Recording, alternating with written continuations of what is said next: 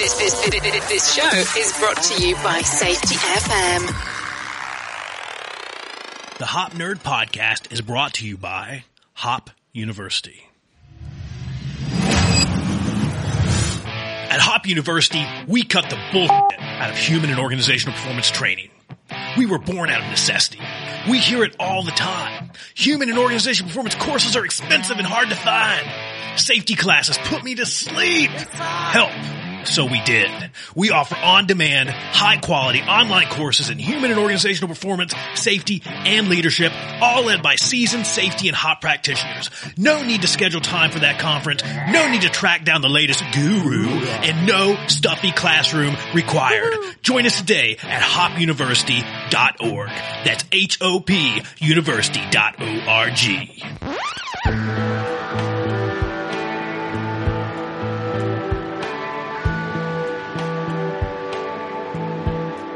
Hello, howdy, hi everybody. It is Sam Goodman, the Hop Nerd, bringing you another episode of the Hop Nerd Podcast. How are you doing today? I hope you're doing great, no matter what neck of the woods you find yourselves in in this wild and crazy time. I hope that you are surviving. I hope that you're thriving, and I hope that you are having an amazing day. Before we jump into this awesome episode, do me a favor, head over to the website www.thehopnerd.com. Follow along on all things social media at the Hop Nerd, except for Twitter because it is super duper special or something. It's the Hop Nerd one. Send me an email, sam at thehopnerd.com or thehopnerd at gmail.com. Use that really cool phone number down below to shoot me a text, leave me a voicemail, all that kind of sort of stuff. Make sure you join us every Monday, Wednesday, and Friday for our Hop Nerd live streams. You can find that on all things social media. Anywhere that you can find live streaming, you can pretty much find that. So do me a favor, head over, check that out. It is always appreciated. So today is an amazing episode and it's so amazing that it's become two parts because we talked for like two hours because I didn't want to shut up. I just really enjoyed hanging out with these guys. It was phenomenal. So today we are joined by the one and the only Steve Harvey and Tony McConachie. Make sure you turn this one up, you tune in, you hang out. You're going to like it. You're going to love it. You're going to have to have more of it. And you will because there's a part two. So I'm going to shut up. Here we go. Let's start this conversation. That's where a lot of folks kind of struggle is they don't really know okay, I want to go down this path, but how do I go down this path? Yeah. It, I- it's I- scary for most organizations. Sam, I hear that a lot, right? But I know, like, I mm-hmm. worked for a big zero harm organization, mm-hmm. and once I started discovering like safety differently, safety two, you know, like I, like I just started going in and changing the language that I was talking, you know, Yeah. rather than like talking about accidents and incidents, you know, just call them events and then say, well, hey, what can we learn from these events? You know, so it was pretty. I, yeah, we do hear that a lot. Oh, I'd love to do safety two, but my organisation just won't support me. You know, just go ahead and do it yourself. Have a go at it. You know. that, that that's what I found similar. I mean, I, I'll be honest with you. I got, uh, I grew up in that kind of zero, zero harm, everything's preventable kind of cultures. And I was so burnt out, right? I was, I was so burnt out with kind of traditional safety, for lack of a better way to put it, that I just kind of jumped in and said, okay, I'm going to start doing things differently. And if they fire me, they fire me. I'm totally, totally good with it. because if they don't fire me, I'm going to quit if I have to continue Yeah, exactly.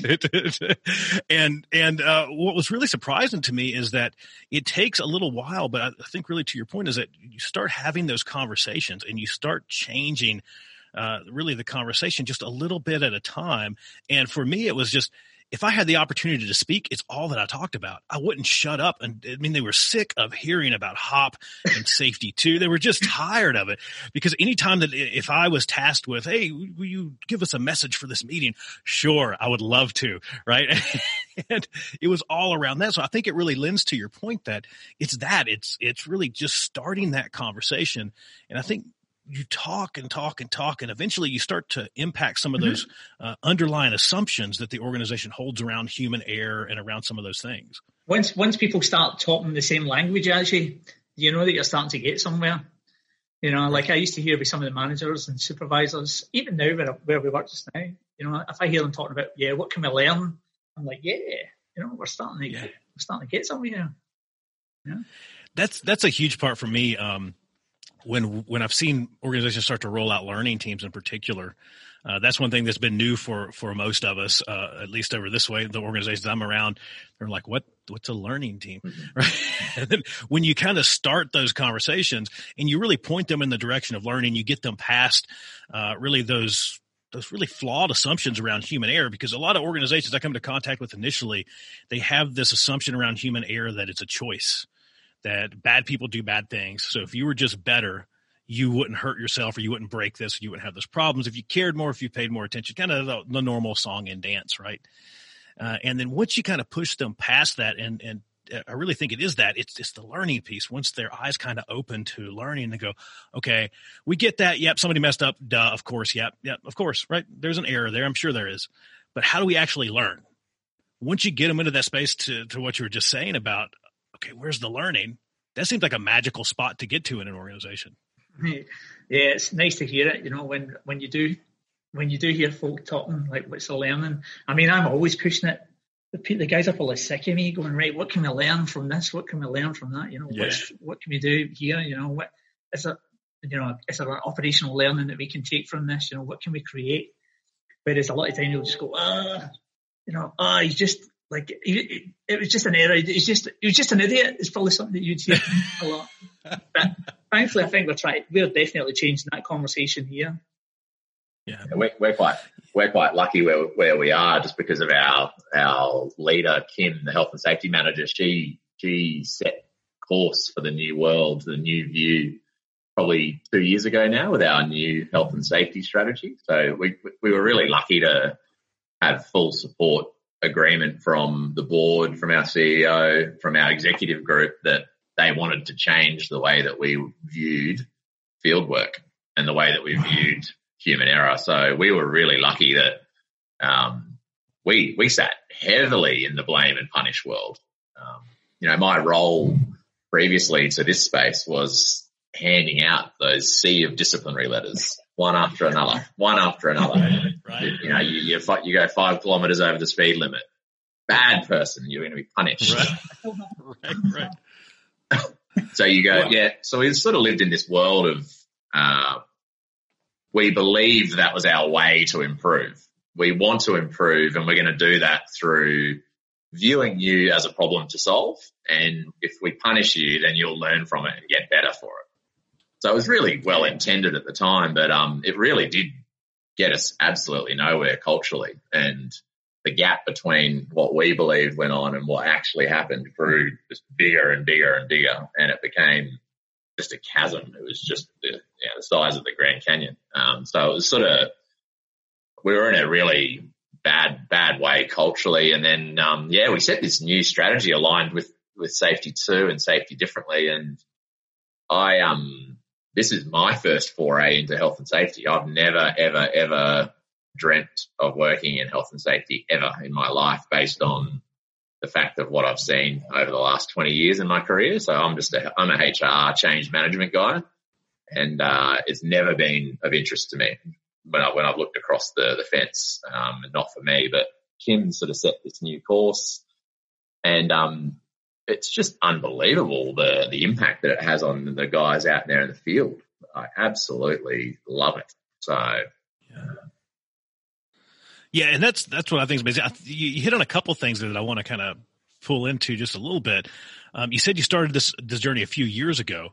So for folks out there that think that this stuff is super fast, what would you have to tell them?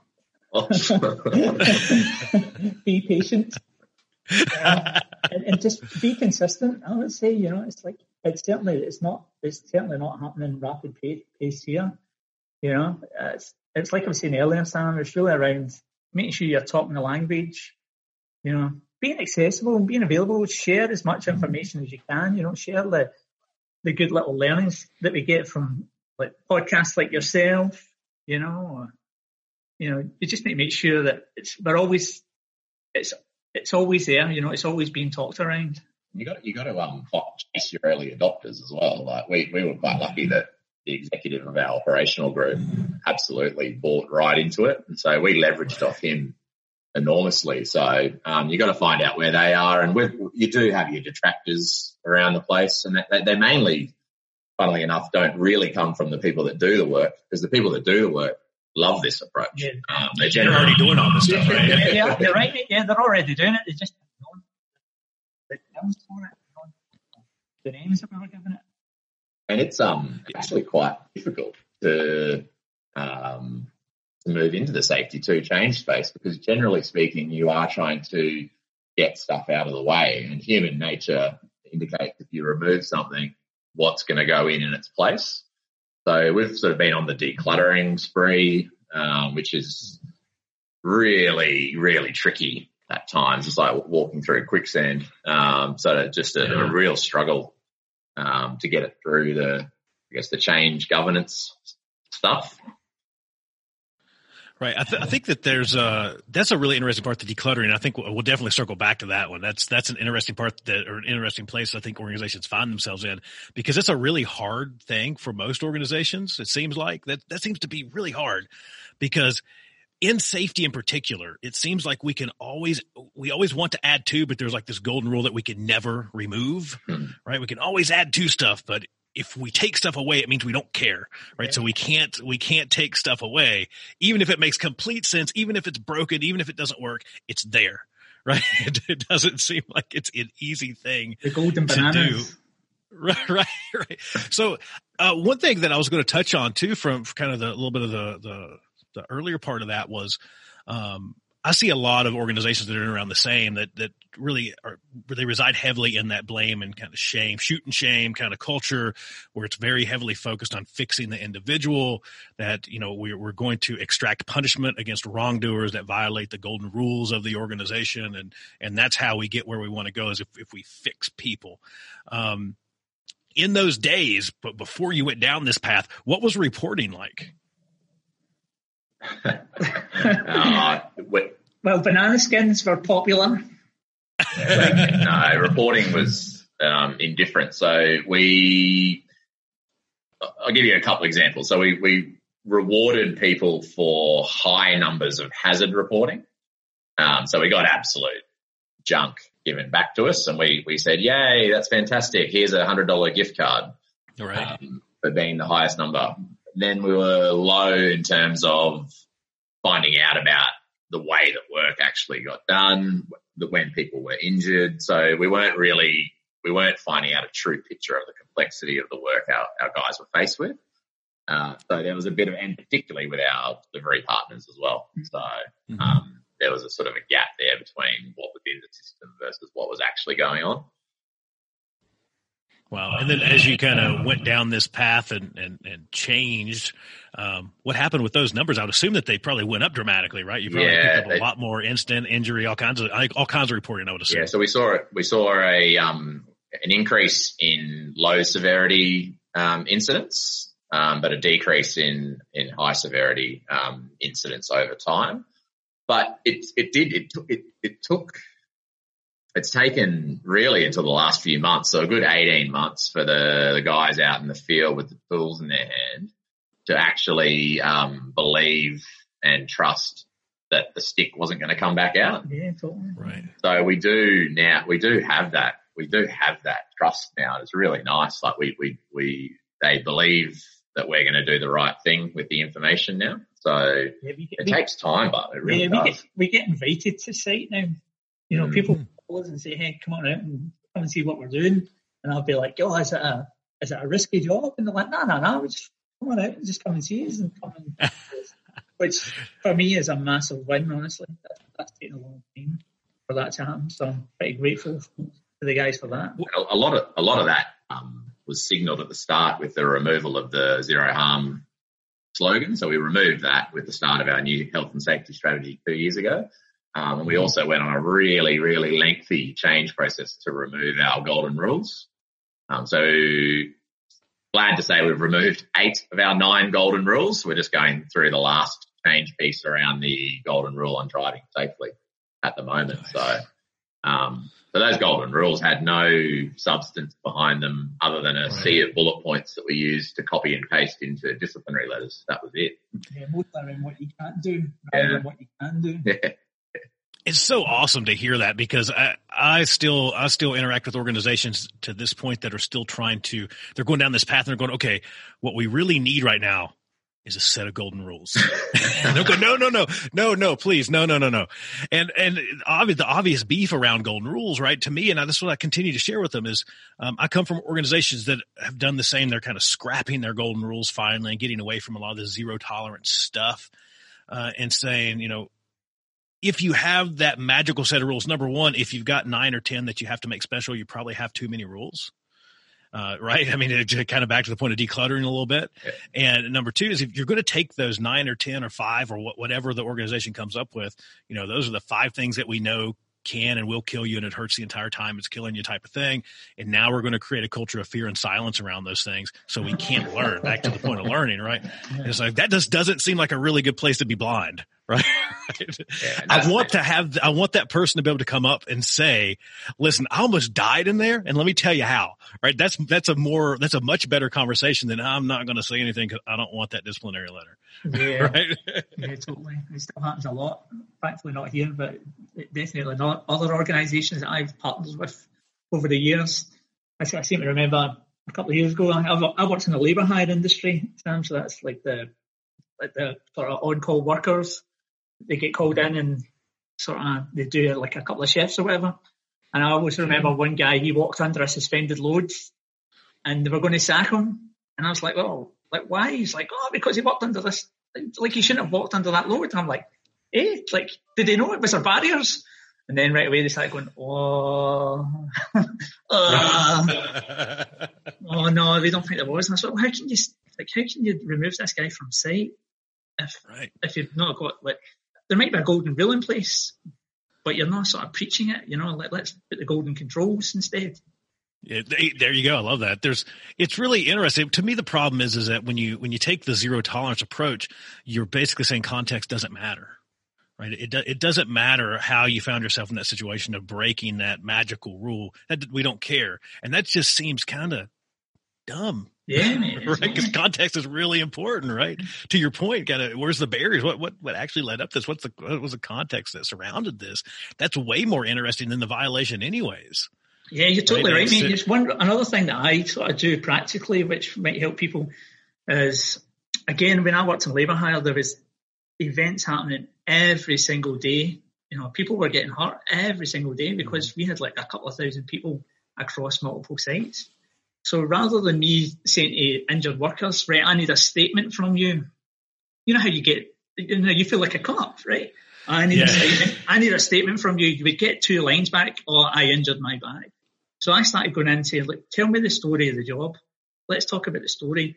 And I tell you, I would capture absolute gold from that. And it's something I still do now, even even here. You know, I still go in and talk to the guys. Say, tell me the story of the job. You know, before it happened, you know, when it happened, and then after it happened. And there's just so much gold there. Yeah. That's such a magical question, and it really is. Uh, I'd got the opportunity uh, a couple months back to hang out with uh, Todd Conklin a little bit, oh. and that's a lot of what he was sharing with us. Was that was was you know we were talking about reactions, right? And we were something that I, I kind of shared um, and and I'll shamelessly steal and continue to share from Todd is this is, you know, you need to tell your leaders what they should do different around mm-hmm. reactions, mm-hmm. totally. right? And even something as simple as give them a little script of how to react is not necessarily a bad idea, right?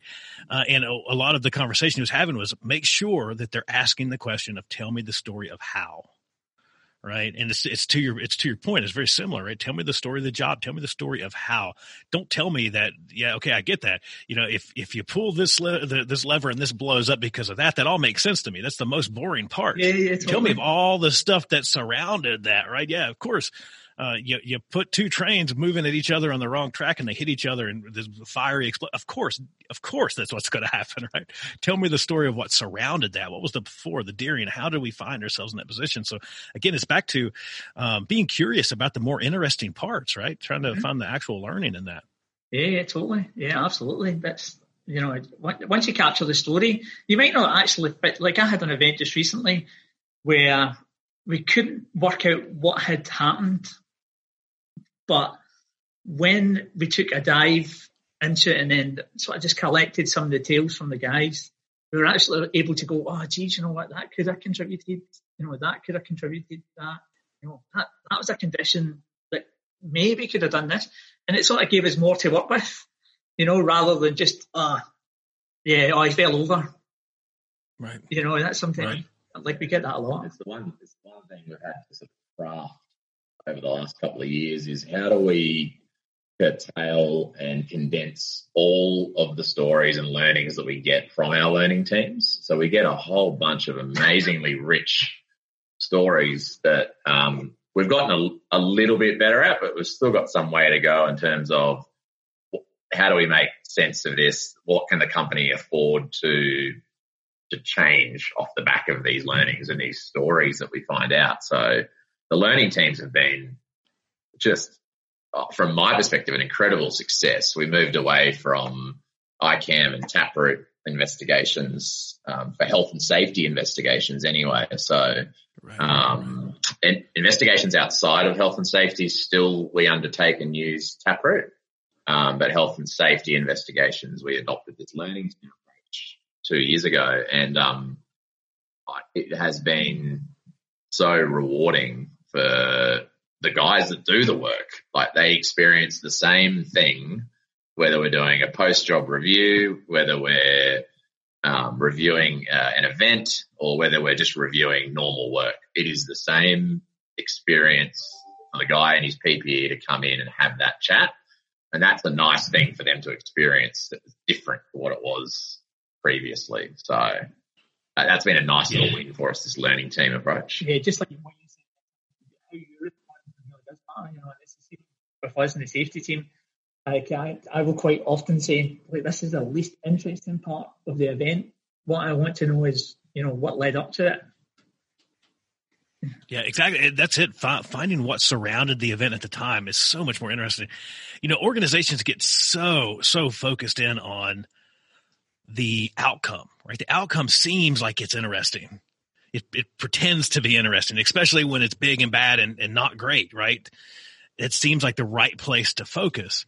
Uh, and you know, here we do it all the time because we're still heavily driven by is it an OSHA recordable?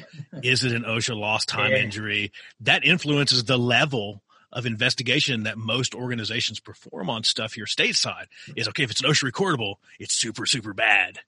Even if you know you bend over to pick up a sugar packet off the ground and you throw your back out, that's just as bad as any other thing that would be. That's just as bad as getting 47 sutures, right?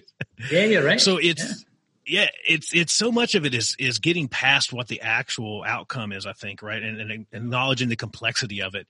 So you we've heard so much of that. Uh, RCA's, Taproot, that kind of stuff is still a standard in a lot of organizations.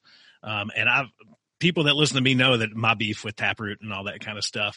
But it's it's we're trying to take something that's so complex, complexity, which by definition is nonlinear, and trying to put it into something linear so we can make it very simple and easy to explain and fix one or a few small little root causes to prevent reoccurrence is what we've kind of historically said. Uh, and that's why I really love the learning team models because we just kind of just say, Hey, this stuff is complex. We'll let it take it wherever it takes us. We'll fill up the wall full of post-it notes and really start to understand the blue line and figure out how work normally happens and Yeah. learn from that. And even if we don't get to a root cause or something like that, we're fixing a lot of really cool stuff. One thing I'd be really interested in hearing from you guys is, you know, with with a lot of learning teams happening, with that kind of stuff happening, um, how do you retain that? How do you share that? Do you? I mean, what? How do you get those stories around in your organization? So that's that's still a bit of a challenge for us, Sam. You know, uh, like we do we do like operational learning, you know, but they're created like in an A4 sheet of paper and they're distributed at the toolbox talks and things like that. Um, we would I would like to try and distribute that in another way. We've sort of just started dabbling in making videos as well. And I'm sort of thinking that's probably the next step for us. Maybe we can share it on like an internal sort of intranet you know, and talk about an event. So we're still having, still having little challenges in that space, but you know, Mhm. That's what we do. That, that's honestly why I, that's honestly why I ask because I don't know, right? it seems like a lot of the organizations that I that I talk to are, have the same kind of thing, right? Where it's going, that's the part where we're all trying to figure out. So um, I've seen a couple organizations going down like an app driven kind of path. Yeah. And then I've, I've, I've seen the, the video route be pretty successful. I can't think uh, who it is. It's a, it's a power utility here. I think somewhere in the Southeast. I'd seen some stuff shared with me uh, where basically they were just doing like selfie cell phone videos and Yeah, then man. uploading it, spreading it around. I'm like, that's cool. I like that. I like that kind of kind of guerrilla media kind of stuff. It's kind of cool. Yeah. Mate, I've not, like I said, Microsoft Teams, Tony will tell, tell you about this. I've, I've really got excited about Microsoft Teams. And what our guys are doing is they, they work, there's basically 10 teams here in this organization. So each team has a name, and I've noticed that the teams are actually putting themselves in a group on the Microsoft Teams suite. So I, I've managed to get myself onto a couple of those. So I think what I might start doing is dropping notes into that so that the, the lads can read it and they can see it. So if an event happens, then I can go in and drop a message around here. Have you seen this? You know, is this something that we need to look out for? What do you guys think about this? You know, so that's probably another thing we look at. Another, what I do as well is I have a look at the events for the week or the month and I'll just basically drop a screen du- dump and I'll send it to the supervisors and say, guys, here's what's happened for the month. You know, this would be great conversations to have in your, in your mm-hmm. the team meetings.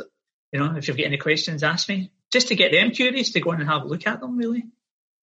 Right. No, that's that's super interesting because that that's I think that's the next step for a lot of organizations trying to figure out how to share it.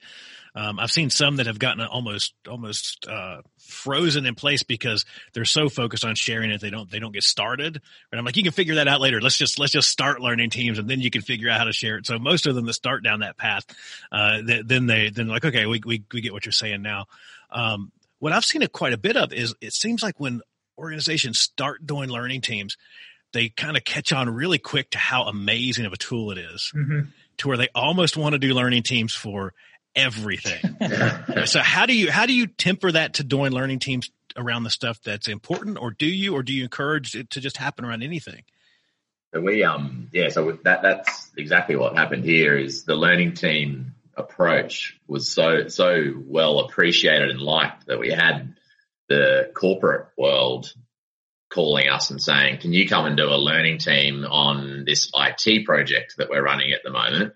Because we want to learn from that project that went really well and help the ones that are failing at the moment. So um so we did. We were having um we had quite a few inquiries to to bring the approach outside of the field back back into the head office, uh, which was quite quite nice to to have that. But then it was sort of a a struggle to kind of for our capacity to be able to do that also. So we've sort of trained a few of the other people in our um, HR space as well to be able to, um, I guess, facilitate learning teams in, in, in our normal work outside of the field also.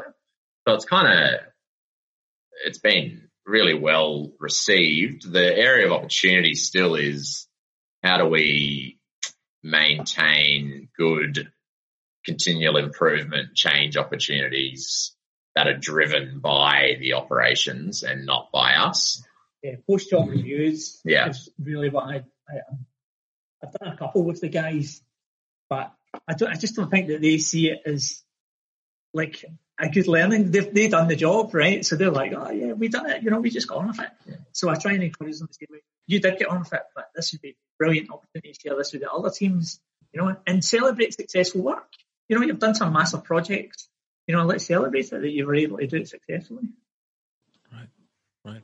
One thing uh, that we touched on a little bit uh, at the beginning was we were talking around reporting going up and a little bit into the trust space or honest space. Um, for folks that are out there listening, what would you say are some of the larger things that you guys did or would recommend folks doing in around growing an, an, an environment in which honesty is possible? Because I think that's a hard place for a lot of organizations that, that they find themselves in, especially as they transition from uh, traditional safety kind of into the new view or kind of embracing the HOP principles. It's a really tough spot because, and we even touched on it, there's a lot of folklore that kind of remains in an organization after the fact. Employees rarely forgive and they never forget. We're, we're talking about the stick. We're all, they're all kind of braced waiting for the stick to come back out or something, you know, the, the not so great stuff to happen. So uh, how do you grow that environment in which reporting is possible, honesty is, is possible? So once again, it, it took it but it literally was just a series of instances, um, error, like errors that were made, but just examples like, um, like how we used to, we used to issue disciplinary letters for speeding fines that came in. So people knew that they were going to get a disciplinary letter. We, we stopped, we stopped that. So people would still be speeding on the odd occasion, but that, that punishment was removed. Um, right. you know, we had quite a few examples with jobs where the, the SWMS weren't followed, you know, to, to the T. And in the previous world, that would comfortably sit in a in a first and first and final or a, or even a, a formal written warning. So it would took just lots and lots of news stories to replace the old stories, but the old stories of punishment have a lot more weight to them than a new story of no punishment. So it's taken a lot of time to generate for the guys to generate this chat that how they've received these learning teams. So they come in and participate in them and they actually go out and tell their friends back out at site what it was like. So that generating of stories between field member to field member um, helped to reinforce the fact that, well, there's been quite a few of these now and they still haven't brought the stick out. So maybe this is an actual thing that they're sort of being truthful on. Mm-hmm. So mm-hmm. it just took honestly about 18 months of continual no stick showing and ev- eventually you know, those stories started circulating about the experiences they had in being able to share their, their stories of complexity and a lack of resources or, um, a really horrible shift they were on when they were fatigued and, you know, they were able to sort of talk about things openly. So it, it we, we are, we have that trust now. Like we've, we we've absolutely repaired that, but it took, it took a lot longer than we expected.